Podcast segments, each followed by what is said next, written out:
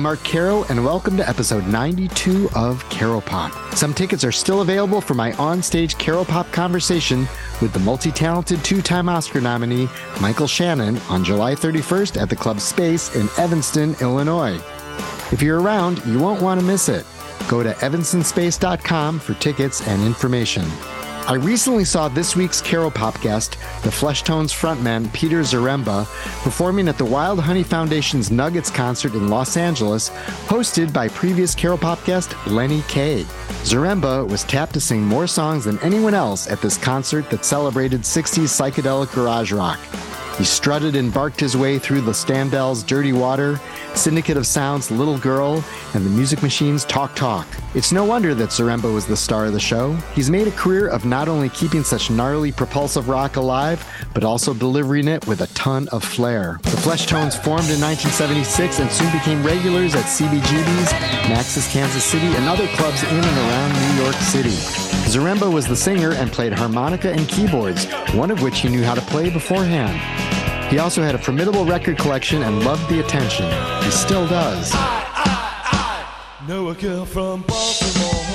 Early singles such as American Beat and The Girl from Baltimore set the template for a career filled with kick ass two and a half minute songs that make you want to wiggle, stomp, and sing along. The Fleshtones signed with IRS Records, which released the muscular 1982 album Roman Gods and the follow up a year later, Hexbreaker. As energetic as these albums are, the Fleshtones made their name as a live act. When you saw them, you were likely to get sweaty. Zaremba got a celebrity boost in the mid 1980s when he became host of the MTV show IRS Records Presents The Cutting Edge.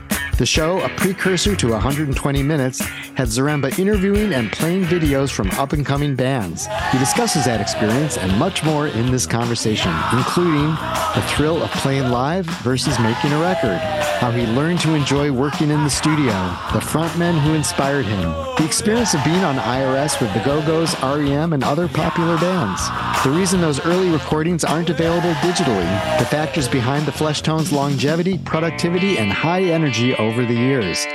The album The Face of the Screaming Werewolf came out in 2020, and another one is in the works. The band also recently had its first top 40 single with a Spanish language song. How did that happen, and why is he also singing in French?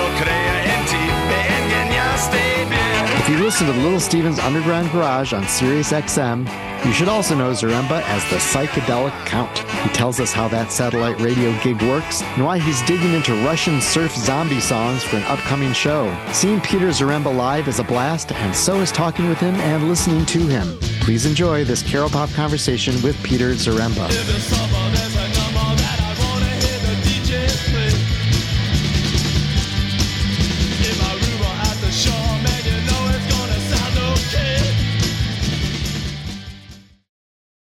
I was in the middle of um, working on my show for this Friday, Fright Night with the Count, and that's my uh, The I mean, Psychedelic Count on Little Steven's Underground Garage. right. And then once a month, the last Friday of the month, I I do my own, literally curate my own show. It's an hour long Fright Night with the Count, by request of Little Steven himself, who said, uh, you know, he says it's Halloween every day, but this this way it's once a month at least. Right. So, uh, so I was uh, just going through some uh, old Zachary tracks, and uh, I don't know if you know a group called uh, Messer Chups. no. They're basically instrumental Russians. They're part of that surf uh, zombie uh, movement. You know, they're they're really big in that. They're they're very accomplished. There's also uh, what's her name from Russia, Draculina, who's also that kind of surf zombie. I got to check that out. You might like it. You of course. like it. Is that- What's not to like about surf zombies?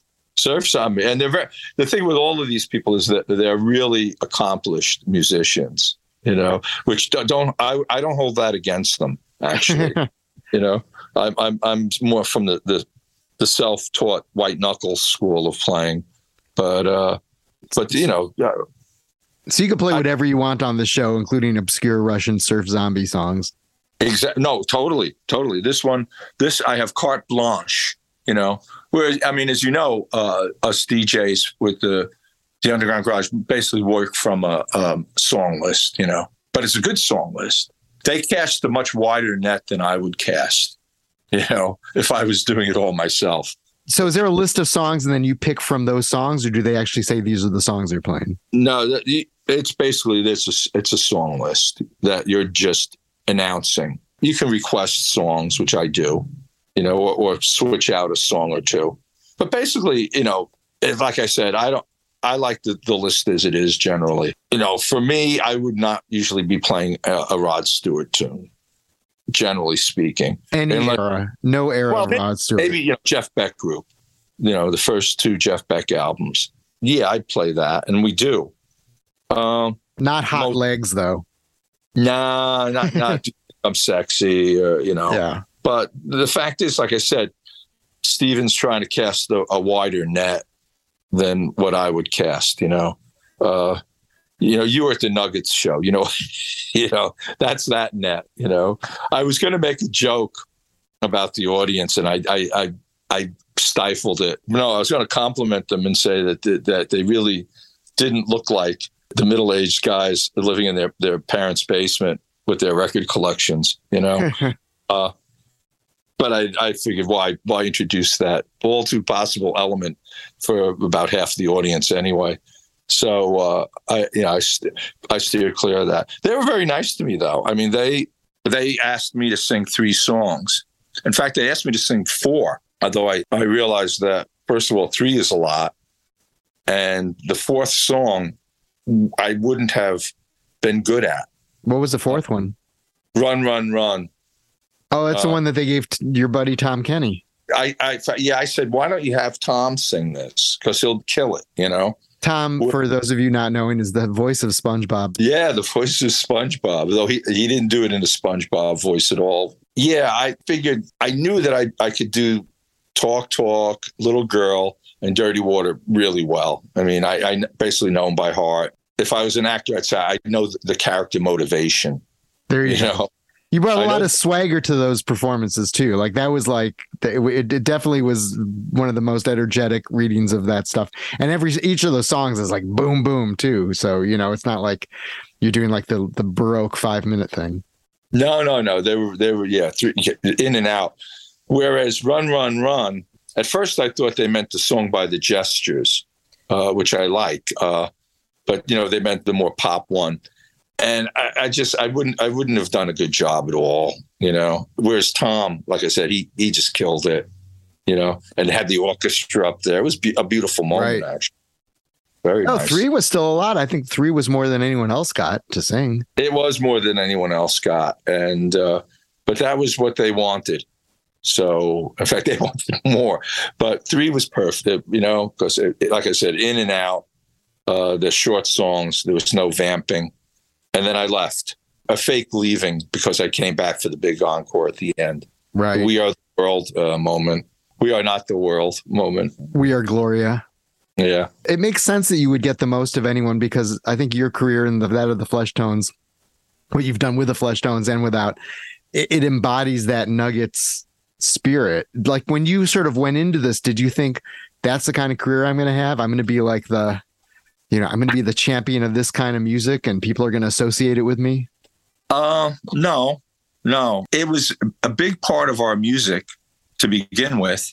But we, you know, we were very interested in all sorts of stuff early on. You know, we, without actually playing reggae, we incorporated a lot of elements of reggae in our early stuff. It's hard to tell it's there, but it's there. The bass lines and stuff, uh, disco, we started getting more crystallized with that kind of music. I think our first tour across the country helped do that, and also meet, meeting uh, Jeff Monoman Conolly in oh uh, from the Liars. Lyres, yeah, I met him in like 1978 uh, w- uh, when I went to Boston with Miriam Linna. We had just signed with Red Star Records, and she was working for Red Star, and we were going up there as kind of talent scouts. Although they were already signed uh, they were already signing real kids, but we went up to see the real kids and and uh, Monoman, and they, they, were doing a battle of the bands, DMZ and, and the real kids, which was it was like beyond the battle. It was like Boston, so Boston. It was like the battle of the audience too. I, I always say it's like I loved it, I, and I couldn't tell if the kids were dancing, fighting, or both.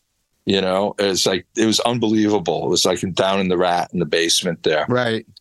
It was amazing. It was just like, you know, it was so different from going to a, sh- a rock and roll show in New York where everyone was kind of cool, you know, and kind of packed in and watched, but were too cool to do anything, you know. And plus, they were too packed in. If you if you were going to see like the Ramones or Blondie or something, it was like you know you were all just packed in and you watched. Whereas uh, in Boston, this was the true spirit of rock and roll. You know, the the music was there to create action, right, among, amongst the, the kids, and it did and the kids reacted by dancing and fighting. And uh, I remember grabbing Miriam saying, "This is heaven. You know, we've gone to heaven. You know." So anyhow, meeting Jeff and hanging out with him a bit helped crystallize like we should really get more focused on, if not this type of songs, the spirit of these songs. You know, like why these songs are this way. You know, this kind of approach, and whether we're playing you know, uh, R&B songs or disco songs, which are R&B, you know, these bands in the 60s, they were playing that music too. But they were playing, you know, they were playing R&B, they were playing soul right. music. They just, called it, they just called it mod. Mod or whatever. That you know, because they, they played at dances and that's what kids wanted to hear. But they played it to the best of their ability, you know, and generally through a filter of uh, right listening to mod British bands you know, but with, within the limited scope of, of their teenage abilities. Um, you know, some of them were great, uh, but they were, they were all good. You know, they were all they all tackled this music. You know, they all played uh, Mustang Sally and and uh, Midnight Hour. They you know they all played Wilson Pickett songs. So we decided uh, we wanted to anyway. This is what we we liked all that music. So that's what we we we narrowed our focus. You know, and so there was not there was less jamming. Although we used to do rhythm vamps a lot. Did you ever see us like at Tuts or anything like that? I, f- I feel like I might have actually seen you um, on a double bill with the Lyres, if that's possible. Maybe at the Cubby Bear.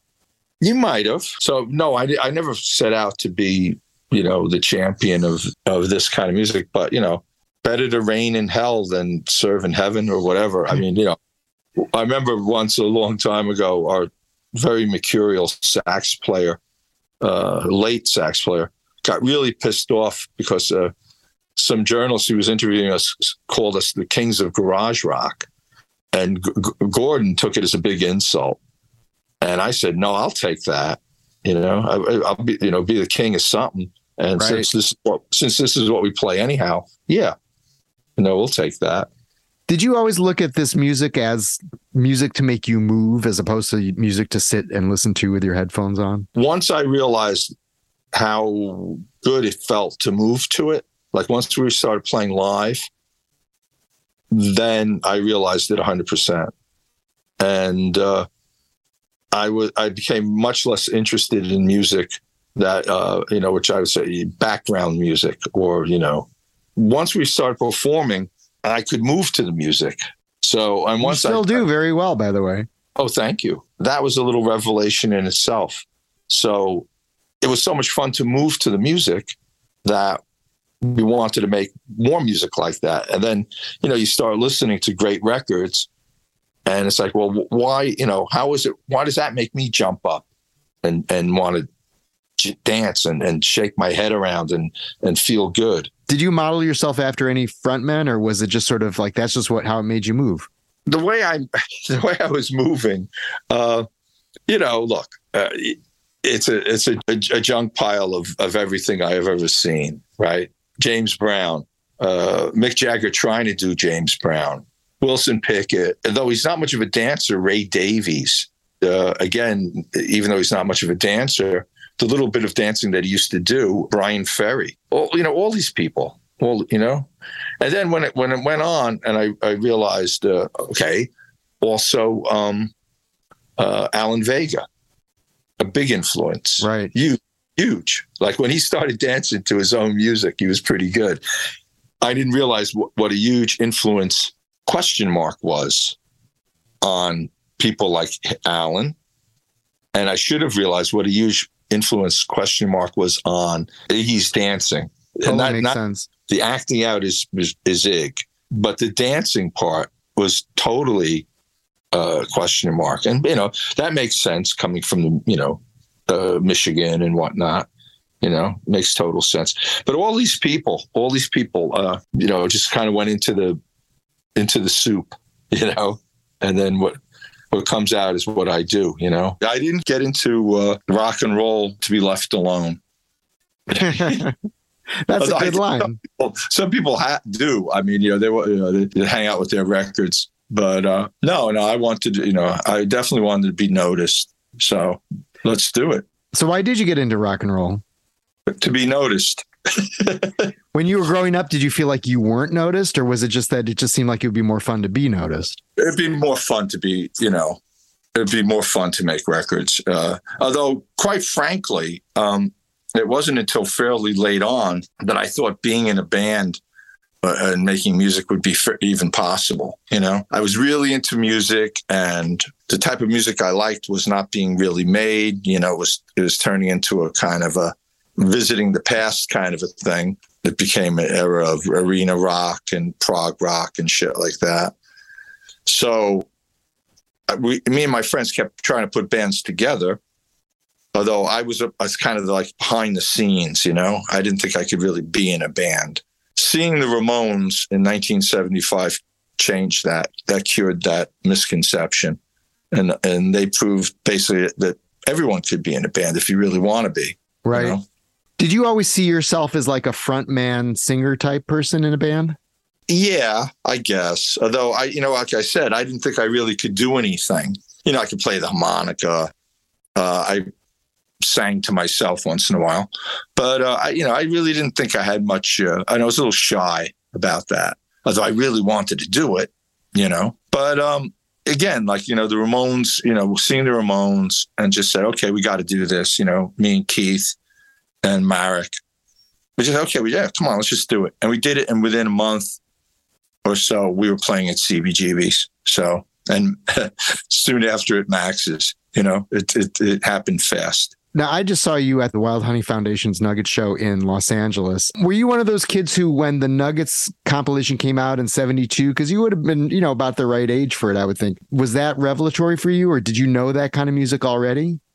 I have probably already had most of those 45s. It, what Nuggets did for me and for my friends was say the connection between all that stuff. You know, like we had those records. Uh, you know, I remember from the radio. So that wasn't much of a revelation to me. Revelation was that there was a connection, you know, and Lenny Kaye made that connection. Right. To me, it was just um, what uh, we used to call it. A lot of times we called it punk rock. You know, this was like the earlier term for it. You know, punk rock, one shot wonders, garage rock, whatever. I never got a copy of Nuggets actually. Like I said, I had most of those 45s anyway. Although then it really opened that door, though. You know, hey, the, you know, I didn't know things like Action Woman and stuff like that, which are so amazing. Those really weren't hits in the East Coast. So the stuff I heard on the radio, like Dirty Water was on the radio. Talk was on the radio. A little girl was certainly on the radio, you know, and stuck in my mind being on the radio, like the sort of outrageous attitude of the singer but I always felt that those guys were so accomplished. They didn't sound like a garage rock band at all. You know, they didn't sound like the Kingsmen or something. You know, the, the, whoever's playing that 12 string, which apparently was the guy in the band, I figured it was a studio ringer, you know. Right. But it wasn't. It was the guys in the band. Really good. Uh, I was gonna say, and then the Ramones are kind of there is this through line. Like it's again on one hand, it was like it was punk, you know. But on the other hand, it was these two and a half minute or two minute pop songs, really, with these, you know, loud, they're loud and fast. And that was what the spirit of those Nugget songs were was as well. Totally. Um, I guess that was Johnny's take on it, you know, because the other guys were more either dolls ish or, or glamish, you know. And I guess Johnny was the one who kind of put the discipline into it, got rid of the guitar solos, made sure everything was a, about two minutes long or under. Yeah, oh, definitely. It's a definite um, outgrowth of that. Get in and get out. Uh, the first time we went to see the the Ramones you know, we'd been hearing about them a lot. So we walked down, uh, I saw them, and this the whole set was about 17 minutes long. Right. Maybe it's probably like 20 songs too or something. Yeah, and it was just like you know, you know, he's like Joey barking out these lyrics. Um, and I went back to school the next day, and the girl who I was talking with a lot about music, she said, "Well, what do you think of the Ramones?" And I said, "Well, I don't know. Uh, you know, uh, all the songs kind of like California, uh, and I couldn't stand the lyric, and uh, there were no guitar solo." And the girl said, "Well." you hate guitars, you hate long song, and you love Callow's Son. And I thought for a second, "Oh, you're right. They're great. and that was it. You know, I was I was uh, converted. So you were playing piano, you were playing keyboards in the Fleshtones uh, at the start. Did you like learn piano, or was that just sort of like, I all right, I'm gonna I be, learned- I'm gonna be like that question mark in the Mysterians guy. No, uh, I never thought that I'd ever. I was not a keyboard guy, but I found this organ that was just like a some sort of weird electric, but with air drive somehow. And I I used the circular saw and cut a hole in it so I could put a mic in it. It really didn't work. So I figured, oh, I really had to go out and buy a Farfisa. Right. which I bought for about fifty dollars uh, from a guy named Maspeth, my old neighborhood, and it was a fast three. It's heavy, but it's real compact. Uh, and the whole purpose was I wanted to play four notes. In we were playing Cara-Lin by the Strangeloves, and I wanted to play those four notes. Da da da da da.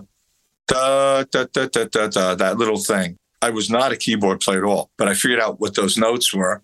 I bought the uh, Fast 3 and when we played, I could play that, and then I went from there. What about You know? harmonica? Oh, harmonica! I had been playing harmonica since the late '60s, from listening to the Kinks, you know, R- they're more R&B shit stuff, uh, the Stones and the Beatles. "Love Me Do" was probably the first thing I learned on the harmonica, and then the Kinks version of "Got Love If You Want It." And then from there, I was really into the Yardbirds, uh, and that led me to buy Sonny Boy Williamson live with the Yardbirds album, and uh, that got me into Sonny Boy Williamson. Yeah, by the time I was in the Fleshtones, I had already been playing harmonica for quite a while. Was the keyboards more like you know I just hear the keyboard being part of our sound, and so I might as well be the one Yeah. who plays it. Yeah, we needed it for that one song. And it was the simplest thing I could possibly do. There's four notes, you know.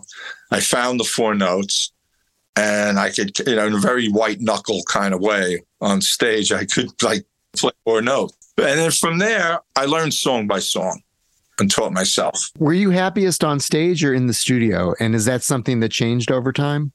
Um, you know what? They're two different things, and I'm happy at both. I used to really want to be in the studio, but then suffer in the studio because we had so much trouble with like trying to get our ideas across to the engineers and producers and whatnot. By the time the mid 80s came around, we started really enjoying being in the studio. And ever since then, we've enjoyed it more and more and more.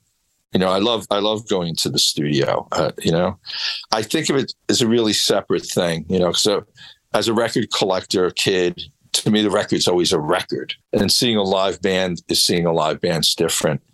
So that's a different experience. I love being on stage, you know. It's a tremendous release. You know, it's an amazing experience. Your dream at the beginning was more to make great records, though. To make any record, you know, to, to hold in our hands a record by us was a dream. Like a piece of plastic with a label on it that had our names was like unbelievable. You know, an unbelievable dream. What was was the dream more having a single or an album? Both singles. You know, I mean, it, our first thing that we ever managed to get out was a single with with Red Star, Marty Thau. That was supposed to be for an album that uh, got aborted. You know, it came out years later. Was that American Beat? Yeah, yeah, the original American Beat. And uh, while we were making our first album, uh, you know, we come out with uh, rough mixes from the studio, and I was hanging out a lot with Marty Thau, who was very connected with the, uh, you know, he had his uh, a foot in both worlds. You know, you know, he was, you know, with Suicide and everybody, Blondie, you know, but he's also he was also like big with Buddah Records and the old school, you know. So he knew all the Brill Building guys, and he he brought me down to a place called Angel Sound. Now, Angel Sound is the place where all the people would come down from the Brill Building with their demo tapes and hand it over the counter, and they would cut acetates, mm. 45s. And as soon as I possibly could, I was taking our rough mixes from the recording sessions and going to Angel Sound and, and cutting 45 acetates just so I could have something in my hand, a piece of plastic. They type out the label, the Fleshtones, to, to, to, to stick a label on it. Uh, and I made around five or six acetates there as we were making the album. You know, I was, I was that into it, you know. You still have those? I have one or two of them. I gave a few away. I lost a few. I might still have one or two. Those would be collector's items at this point for you.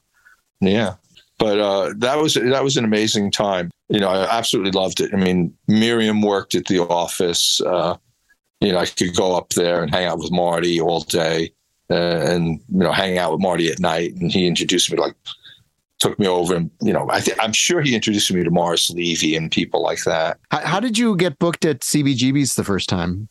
Oh, uh, Keith called their number over and over again until they uh, said, "Okay, come down Tuesday night." And to this day, if you go up to Keith Streng and say, "Call CBGB's," he'll recite the number to you. He did it very recently, you know, because we were talking about this, and he recited the number to me. He he dialed it so many times. So finally, they said, "Yeah, come Tuesday," and uh, we played a short set, and uh, they said, "Okay, uh, come back again," you know, for like a Thursday, and then eventually, uh, you know, eventually they gave us some real gigs, and then you know, Max's happened quickly after that. How'd you guys end up on IRS? Okay, uh, Miles Copeland was starting the label. You know, he already had like the police and stuff like that. He was already pretty successful. Uh, he wanted to make a movie, and he had heard we made another compilation record with Marty called uh, 12 by 5 uh, of five New York bands, right? Two songs each. And uh, Miles had heard our songs on that and wanted to sign us just on on the basis of that, and wanted us to be in the movie and wanted us to play the song that he heard on the 12 by 5, which was yet another version of Shadowline. We said, yeah. I mean, why not? You know. So we got to be in the movie. He signed us to IRS Records, and uh, you know, things really started happening. Did you have a good experience on the label? Yeah, yeah, I think so. Uh, like I always said, he gave us enough rope to hang ourselves three times, which we did. Definitely. He let us do whatever we wanted, basically. The only problem is we couldn't find the right people to work with, I think. There, there, there could have been better people for us to work with than who we chose to work with. You're talking about produ- producer wise. Producer wise. That said, people say those records are classics, so I won't argue with them. So, yeah, Roman Gods being the first one. Yeah. Uh, produced by Richard Mazda. Yeah, a guy who I met in the bathroom of a, a London nightclub called the uh, the venue. Someone said, "Hey, like I think it's Nick Kent, the writer," and he said, "Look, I know just the guy who can produce you guys. Come down. I want you to meet him." And it was so we met him. I met him down the men's room, and uh, he goes, Well, I, he never really had produced anyone. He recorded somebody or something. But he said, I, I know I can do you guys. So he said, Okay, let's go to a. Again, Miles said, Yeah, here's some money. Go to this demo studio over near Tin Pan Alley in London and record a couple of songs. So we recorded like three songs or something. And we really enjoyed it. And that was uh, the world has changed and all around the version of all around the world, you know, grits and groceries. And we really liked what, the way it came out. You know, it was, it was the first time we were comfortable in a studio with, with somebody. So then we went on and made the album, Roman Gods. So what was it that you were not happy or totally satisfied about with those you know, early records? We wanted a little bit more of our liveness on the records, or more of our uh, spontaneous and recklessness and more of what the, the live shows were. Now, that said, we got in our own way because we had a million ideas about what, what we wanted each song to sound like. And generally, I, I came to realize much later that you can only hear so many riffs in one song. You know what I mean? We were like packing them all in there. Either a more experienced producer or even ourselves would have realized that we were making a mistake that way. You know, we were getting in our own way. Right. And that could be our own fault. But, you know, that's the way it is. Were there producers, you know, over the course of your career who you feel like did help, or was it really a matter of you guys producing yourselves and just knowing what you wanted? Uh, you know, look, it was fun working with Richard, definitely. It was definitely fun working with uh, Goddard, Richard Goddard. Not more for the records the way they sounded, but for, for hanging out with him and talking with him. You know, we really enjoyed hanging out with Richard Goddard. A funny thing happened in uh, in your town when we were making uh, the Laboratory of Sound album with Steve Albini. I, I tell people this all the time. Towards the end of the session, I was sitting with Steve at the control board, and he turned to me and says, "What do the Fleshtones need a producer for anyway?" You know, and and that struck me, and we never really worked with one after that. You know, I mean, he had that was a bit of uh, insight. You know, at this point, if there was a guy who said, "Look, I know exactly what I want to do, just listen to me, and let's just do it," and if I, you know what I mean, and if I liked that person's records already I'd say, okay, let's do it. Okay, I'll shut up. I'll do what you say, you know? But the, the problem is the guys in our band, we know too much about records, you know? It's like we grew up listening to them. So.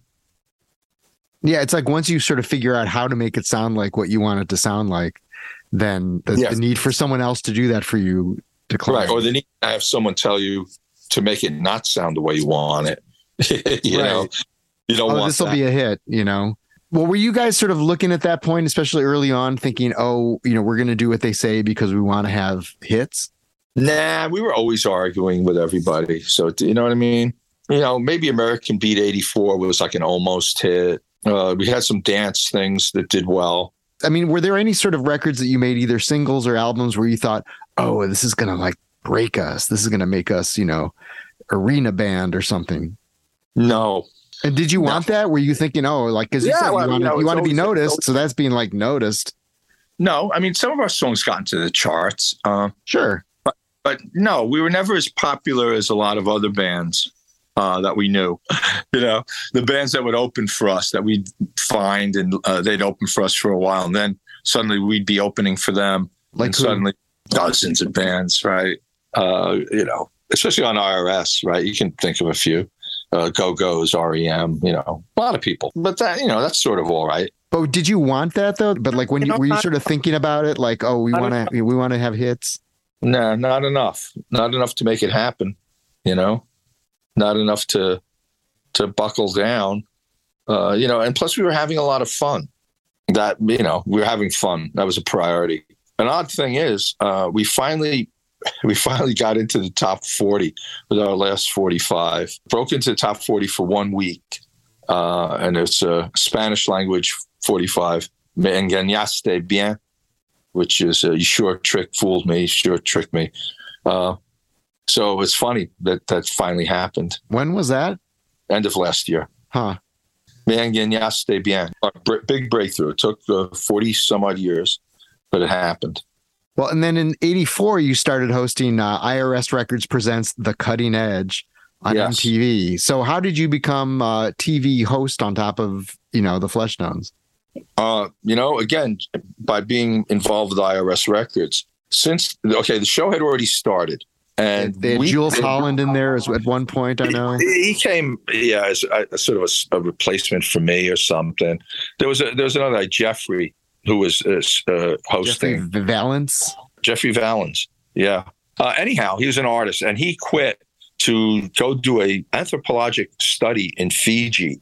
But anyhow, we had been guests on the show because it was an IRS show, and it was easy to access IRS bands. I mean, some people say, "Well, it's all IRS bands." Well, it, the fact is, it was easy to get us. You know, Whereas right. you'd be surprised how many bands would say, "No, I, I don't want to be on the show."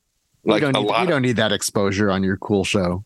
Yeah, you'd be surprised how many bands would say no. Uh, you know, you're not paying us or uh, whatever, whatever it was. You know, uh, whereas you know most of the IRS bands had access to. So we were on the show a couple of times, and so uh, Jeffrey was heading off to Fiji, and they had a meeting, and they were trying to figure out who to get to take uh, to take his place to host the show, and uh, the topic came up. Well, why don't we get somebody like Zaremba? You know, he's been on the show a few times, and he seems like he could do this. You know, so then Carl Grasso, the producer, said, "Well, why don't we just ask Peter?" And they asked me. I said, "Sure." It was great. You know, so was, those were the days of People's Express. You know, where you could fly out for ninety nine dollars and stuff. So I used to take the red eye out for a couple of, uh, you know, two or three days every month, shoot the show. And uh, it was one of the more enjoyable things, yeah, I ever got to do. And you got to talk to a bunch of bands that way too, right? All the time. Yeah. That's it. To hang out with, you know, Jonathan Richman or whoever, you know, hang out with a lot of people. And uh, the show was fun, you know, and it was a good show. And, uh, you know, it's like, it's still shocking how many people and bands got their first national appearance on our show. Like lots, lots and lots of people. And like I said, it's a, it was always fun to do. Uh, I was always walked away feeling proud of it. And it got to be even more fun when we started doing the live ones. We only did one season's worth of the the uh, cutting edge happy hour, you know, that we shot live, uh, which was pretty amazing, you know, to, to coordinate it and shoot it live like an right. old TV show, like where it actually was happening almost in real time. Those were great. They they were just amazing. Did they give you different perspective on making music or you know the the industry at large? Maybe. You know, it certainly exposed me to a lot of bands that I wound up really loving, like The Flies. Uh, from I'm still friends with uh, Nat Freedberg, you know, and all his unique projects. The Bags, I remember we kind of was, you know, something I came by through there. You know, you get to meet a lot of people, but I I had already met a lot of people. you know, you know, one thing I realized very early on because I was working in rock and roll as a teenager at a, a, a music festival in Central Park, and uh, you get to realize that you know you can be a fan of a band, but it's the music that you're really interested in. You know, it's like, or at least that's what I was realized. I was the, it was the music I was interested in.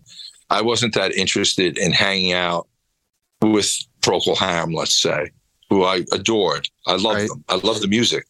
But then I realized, you know, they're just like you know, I worked backstage with them, and they, you know, they were okay blokes, you know, but they were blokes, you know. That's all you know, and the artist is like they're giving you when they create whatever it is, music, paintings, whatever, they're giving the best part of themselves or what they do best, right? Or what's the most interesting. That's what it is. It's not them. You know what I'm saying? Right. Like, and then, you know, people say, "Well, Picasso, he's such an he was such an asshole," you know, uh, which he was, you know. But that's that's not the point, you know. The point wasn't to hang out with, with Picasso. The point was to look at his paintings. You know, it's the same thing with music. And I realized that very early on. So, you know, the show reinforced that, you know, that maybe, oh yeah, maybe Jonathan Richman is actually a cool person to hang out with, which he was. And a lot of people really weren't, you know, but it didn't make, you know, it, it didn't make any difference, you know. It's it's the music, you know. The, the, their effort that they want you to see is the music. You know, that might be the Kinks. You know, right? Did you come out of that thinking you wanted to do more? You know, hosting. I mean, you've done other other things, obviously, and you're on Little Steven's Underground Garage now. But did you think, oh, you know, I'm going to go be a personality that everyone knows? Nah, nah. Because once that ended, that was just like it. You know, there was nothing else like it you know. So uh, once the cutting edge was over, that was it, you know.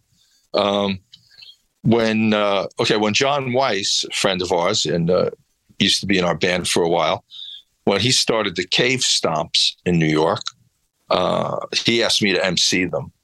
So that was fun, you know, MC and Cave Stomp. Again, amazing experience, you know. Uh, but he was the guy who really did it. You know, he's the one who dug up, you know, got the litter back together again and all these bands, you know, the, the Electric Prunes or whoever, you know, to be in Cave Stomp. You know, and I just was the one who jumped up on stage and started screaming at the audience, you know, Stompers assemble, blah, blah, blah, you know, like getting people going. But that was an amazing experience too. You know, I'm really happy to have done that.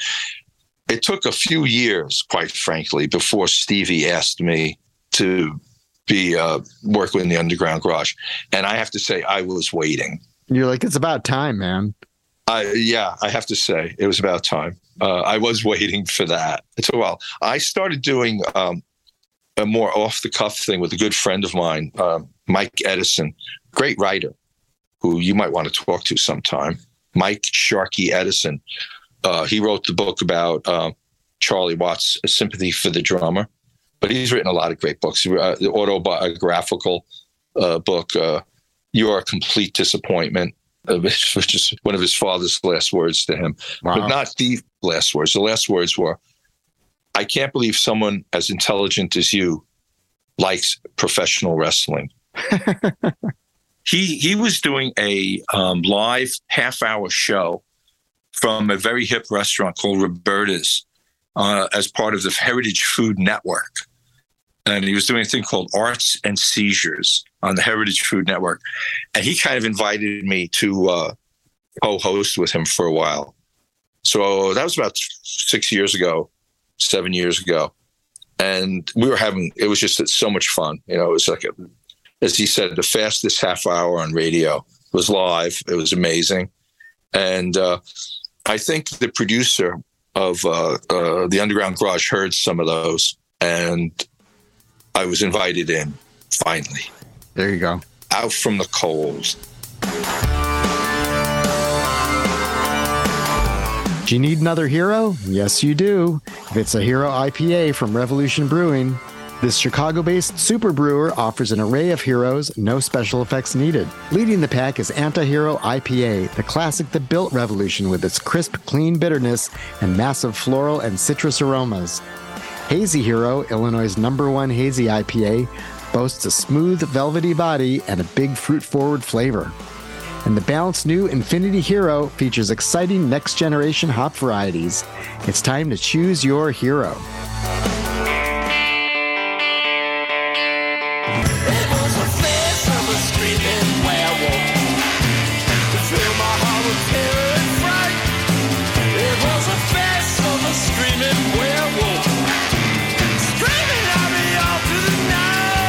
Continue making music all this time too. I mean, you guys have a lot of okay. records. Has your songwriting and the way you and Keith uh, Streng write songs has that changed over the years? And what it enables ha- you to keep being so productive? Okay, it has and it hasn't. In the very beginning, Keith and I sit down and hack out songs together. Then, little by little, we started bringing our own songs in. You know, he moved to uh, Sweden, which makes it more difficult for the uh, Face of the Screaming Werewolf album, our last album, that we got back to sitting together and working on the songs together. And it was a much stronger album because of that. You know, there's a few of his uh, individual songs, there's a few of my songs, but uh, most of the songs were, were, written by both of us together. And it was a much stronger album for that. Now, uh, with this album, we're doing a little of that. Again, it's hard, you know, because he lives in Stockholm. We're slowly working on stuff for the new album and liking it a lot. You know, like I said, when we go into the studio, we really enjoy it. There's a group in France called uh, the Limiñanas who are quite popular and they're huge fans of ours. So they invited us to their home studio where they work. So we did a few tracks there. We go out to um, Red Chuck Studio in Mechanicsburg, Pennsylvania, where we record a lot. We have a few tracks there. But uh, and also we record in uh, in Gijón, the Cir- Circo Perrotti studio in Gijón, Spain, nice. with our friend, yeah, uh, with our friend Jorge Explosion from Doctor Explosion. A great guy to work with, you know, to- totally enjoyable. Uh, we enjoy making records completely, you know. So, and there's one in the works. How, so, how much did the pandemic throw you guys off? A lot. You know, it delayed everything. Uh, it delayed the the Screaming Werewolf album which was right about to come out. And it was delayed a year or so. Uh, it threw a work uh, a monkey wrench into everything. Harder to play live, obviously. But yeah, you know, but it, it certainly made it all the more sweet coming back playing live. It just reminded us how much fun it is, and you know what what an important thing we do when we play live. Right. You know, as far as uh, connecting with people. You know, I've been on the side. I have been doing some solo 45s over the past few years. They're all in French. They're all French language. The first one, okay, it didn't sell a whole lot, but it did get into uh, Rolling Stones, uh, Rolling Stone France's uh, top five. So that was good. We have one again. The pandemic screwed up. Uh, that's waiting to be released. We'll see what happens.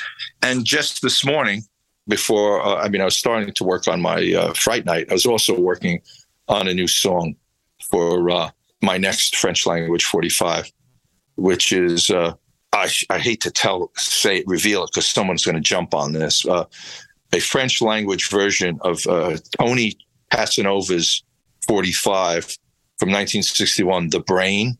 Put it this way: if someone else jumped on that because I heard it here, I would be impressed. But I, uh, I, I got to check out the original. I do not know the brain by. I figure the French need it. They need a, a version of the brain by Tony Casanova. They can understand. when you're when you say you're working on it, do you have like a studio where you're you're messing around and oh. recording, or? Yeah, uh, just yesterday I was playing guitar, a little bit guitar. My organ, I set it up. I sing there. Keith was nice enough to do the guitar. We did that in his kitchen in uh, Brooklyn, and the drums are done by a French drummer named Eric Boitier, uh, but he lives in London and he does it in uh, in his uh, practice studio. He'll do the drums and send me the drums. He'll send me bits, you know, like the beat. Yeah, I was going to uh, ask if you do that thing where you're sort of ships, you know, emailing tracks to each other or yeah, Dropboxing or whatever. Right. When you sit down to write, like, how does that work? Are you sitting with an instrument? Do you just like have it come into your head? Do you? It comes, it comes into my head and I think about it and I think about it over and over again and it builds, you know what I mean? Uh huh. Now, sometimes Keith will play me the bones of a song or some riffs, and then I think about it and try to find the context for that, you know? Or sometimes he'll have words and everything, and maybe I'll just add to them. But generally, it's like an idea, a part of a song will come into my head. And some of these parts of these songs have been in my head for like a long time, like 50 years. Some songs are literally from the 60s. And finally, it occurs to me what to do with that song. A good example of that is uh, our last 45, Me Engañaste Bien. That song popped into my head musically when I was working on the cutting edge. So that's a long time ago. Right. But I didn't do with it. And then finally, hanging out with the Jorge Explosion, it occurred to me that the song had to be in Spanish. And uh, it went from there, you know. So he helped me with some of the lyrics. Uh, my other good friend Jimmy Garcia helped with some lyrics, and I can speak some rudimentary Spanish.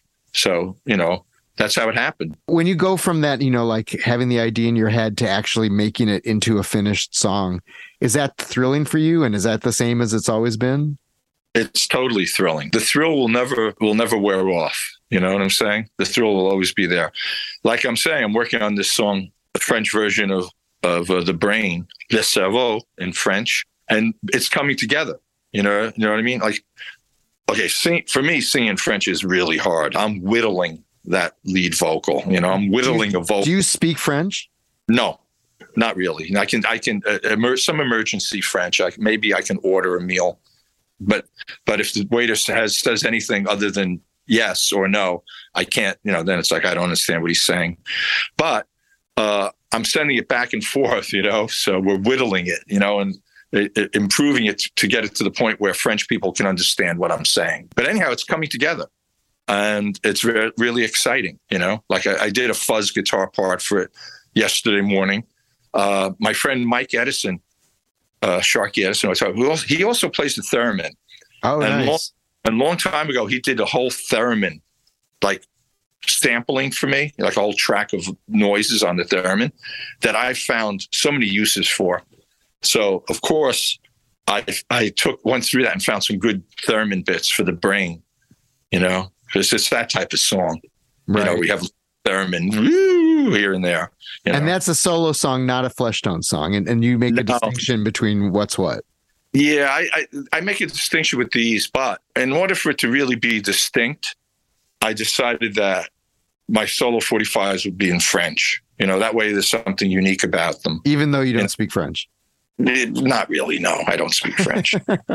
I don't. But they, so they they sound reasonable. You know, you if you if you go on YouTube, you can find find them. I just think it's just interesting that you that's the distinction you made because like there are a lot of people who have their solo stuff and their band stuff, but not it's, it's not usually like, well, we'll just do it in completely different languages. That's the Well, difference. It definitely makes it. You know, otherwise I might as well just do it with the Fleshtones. You know what I'm saying? You'll do Spanish with the Fleshtones, but not we do French. yes we do we've always not always uh, recently we've we've done a lot of spanish language stuff which is a lot easier you know spanish is a lot more forgiving Do you speak Spanish? Un poquito sí yo hablo yo quiero uh, hablo más there you go. Do you have a title for the new Fleshtones album you're working on? i had a working title but um it's we're not going to use it but it's uh, i was i was i was thinking of calling it frankenstein 1970 which makes no sense.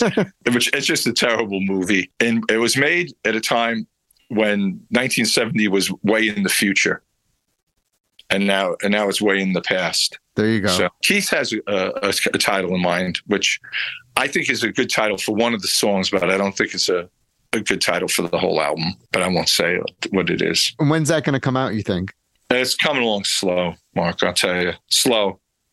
Ne- next year, unfortunately, I was hoping to come out this year, but I missed the chance to uh, record with the band last month, and uh, yeah, another another good session, and we we would have had a you know an album, but uh, we'll see. I think early next year. Does the whole like vinyl backup mess you guys up, or is that not factored It's a, in? it's the most despicable state of affairs. Yeah, it totally messes us up. It messes up everyone, and it's unbelievable because it takes like a you know a year, years, whatever. It's insane.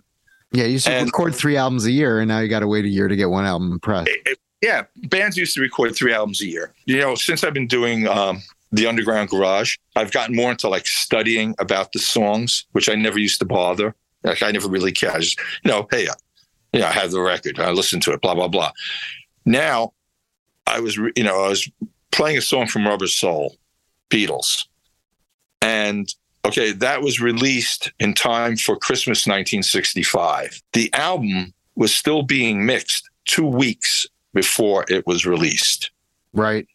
Two weeks. They got the record out. Someone had to literally get on an airplane with reel to reel tapes, right? And go to all the countries that released the record, right? Uh, USA, Canada, South Africa, Australia, wherever, right? They had to put together an album cover, no Photoshop, right? No computers, no sending JPEGs and files, right? Someone had to cut acetates, right? The thing had to be, you know what I'm saying? Yeah. This was all by hand. And it was all done and released in two weeks. And you think of technology as speeding everything up, and And yet slow, it takes down. longer now. right? It slowed everything down. You can send the masters simultaneously all around the world over the internet. Some, you know, but it doesn't make any difference. And then it's not just the pressing. It's like they talk to the record label. It's like, well, we got to put it in our marketing slot and blah. uh, you know what I'm saying? It's like the days of like, wow, that record's hot. Let's press it up. Get in the store in a week. That's yeah. The technology has slowed everything down Right. the vinyl backup is a huge problem. It's hol- it's holding up my uh, my French 45 that should have come out like during the pandemic. Whenever we get our record finished for Yep Rock for our new album, then it's going to be a whole you know thing of like oh we you know now one thing the Fleshtones through our whole career, no matter what the format in favor was, we always put our records out in vinyl always. There's never been a Fleshtones release that was not also vinyl. Even at the times when like CDs came out and everyone said, okay, forget vinyl, period. Right. We always insisted that there were vinyl pressings, always. So there always will be vinyl Fleshtones albums or Right. 45. which makes it more complicated. But and you guys are still on Yep Rock. Uh-huh. So the IRS records are they available anywhere? Like they're not. They don't seem like they're on the streaming services. No, they're not on streaming services. The IRS records are part of a class action suit, including a bunch of other bands against Universal Music, because they should, at this point, it's uh, the what do you call it? The statute of limitations or whatever on on uh, master rights. They should re- uh, be reverted to the band at this point, and for some reason they're hemming and hawing Huh. and you know th- this will be decided unfortunately in the courts so unfortunately the records are not out Are your master tapes okay, or were they in that fire? Are they, you know what god only knows god only knows. I mean uh, certainly like uh, half of bo diddley's masters got burned up so more and chuck berry and whatnot. I mean that that was a cultural crime of, of negligence. It's just unbelievable. Uh, the fact is though they they were holding on to our irs records for decades and not doing anything with them. They weren't exploiting them in any way and then when we asked for the rights back, then all of a sudden it's like, well, blah blah blah, you know. So anyhow, this will be uh, unfortunately be decided in court. Mm. I hope that gets cleared up in your favor soon. I hope I hope it gets cleared up one way or the other. Put it that way, you know, so the records can come out. so people can hear them. It comes out in our favor, the records will definitely come out because people ask us all the time if they can license those records, all the time. You know, they will definitely come out if we get the, the rights back. Yep, Rock wants to put them out. I mean, everyone Yeah. wants to put. Well, know. that's one of the good things about the vinyl boom is that is that a lot of older stuff has been remastered and sounds really good. vinyl does sound better. So whatever. Yeah. And any Fleshtones touring coming up? Well, we got a big show at the Luna Festival in Coimbra, Portugal, in August, and then uh, we'll be maybe coming to a, a fine live music venue near you in the fall. We're going to be all over in the fall. Awesome. Enjoy the summer. If you go to Portugal, we'll be at the Luna Festival. It's a, it's a big deal. It's really fun. That, that's our one show for the summer. I kind of wish there were a few more, but uh, that's good. Well, I'll see you in the fall then, I hope. I hope so too. Uh, somewhere in somewhere in the, your great city, which uh, we do love and always have fun in. And you know, Bill used to Bill, our drummer, used to live in Chicago when he worked at the famous Ludwig Drum Factory. Oh, cool. Well, good. All Well, I, I, I look forward to seeing you here. I really appreciate you talking to me. Same to you, and thanks a lot. That's all for episode 92 of Caro Pop. Thanks so much to Peter Zaremba for such an enjoyable trip through Garage Rock's past, present, and future. Follow him on Instagram at Peter underscore count underscore Zaremba. Listen to him on Little Steven's Underground Garage and look up the Fleshtones official page on Facebook. The Fleshtones will be playing LunaFest 2023 in Portugal in mid August and have dates scheduled in New Haven, Connecticut and Washington, D.C. in late September, with more to come. Check out the band's page on the Yep Rock Records site for more information. You also can buy a bunch of Fleshtones albums from Yep Rock, including 2020's The Face of the Screaming Werewolf. Caro Pop is produced by Chris Swake, who's always on the cutting edge. I'm Mark Caro. Please follow Caro Pop on Twitter at Caro Popcast. You can follow me as well at Mark Caro at M A R K C A R O. Visit caropop.com where you can find this podcast and enter your email address so you'll hear about upcoming episodes and events. Tickets remain available for my July 31st onstage Caro Pop conversation with actor, singer, director Michael Shannon at the Club Space in Evanston, Illinois. Go to evanstonspace.com to buy tickets. Please share this episode, subscribe, tell your friends, and tune in again next week for another Caro Pop conversation. Thanks.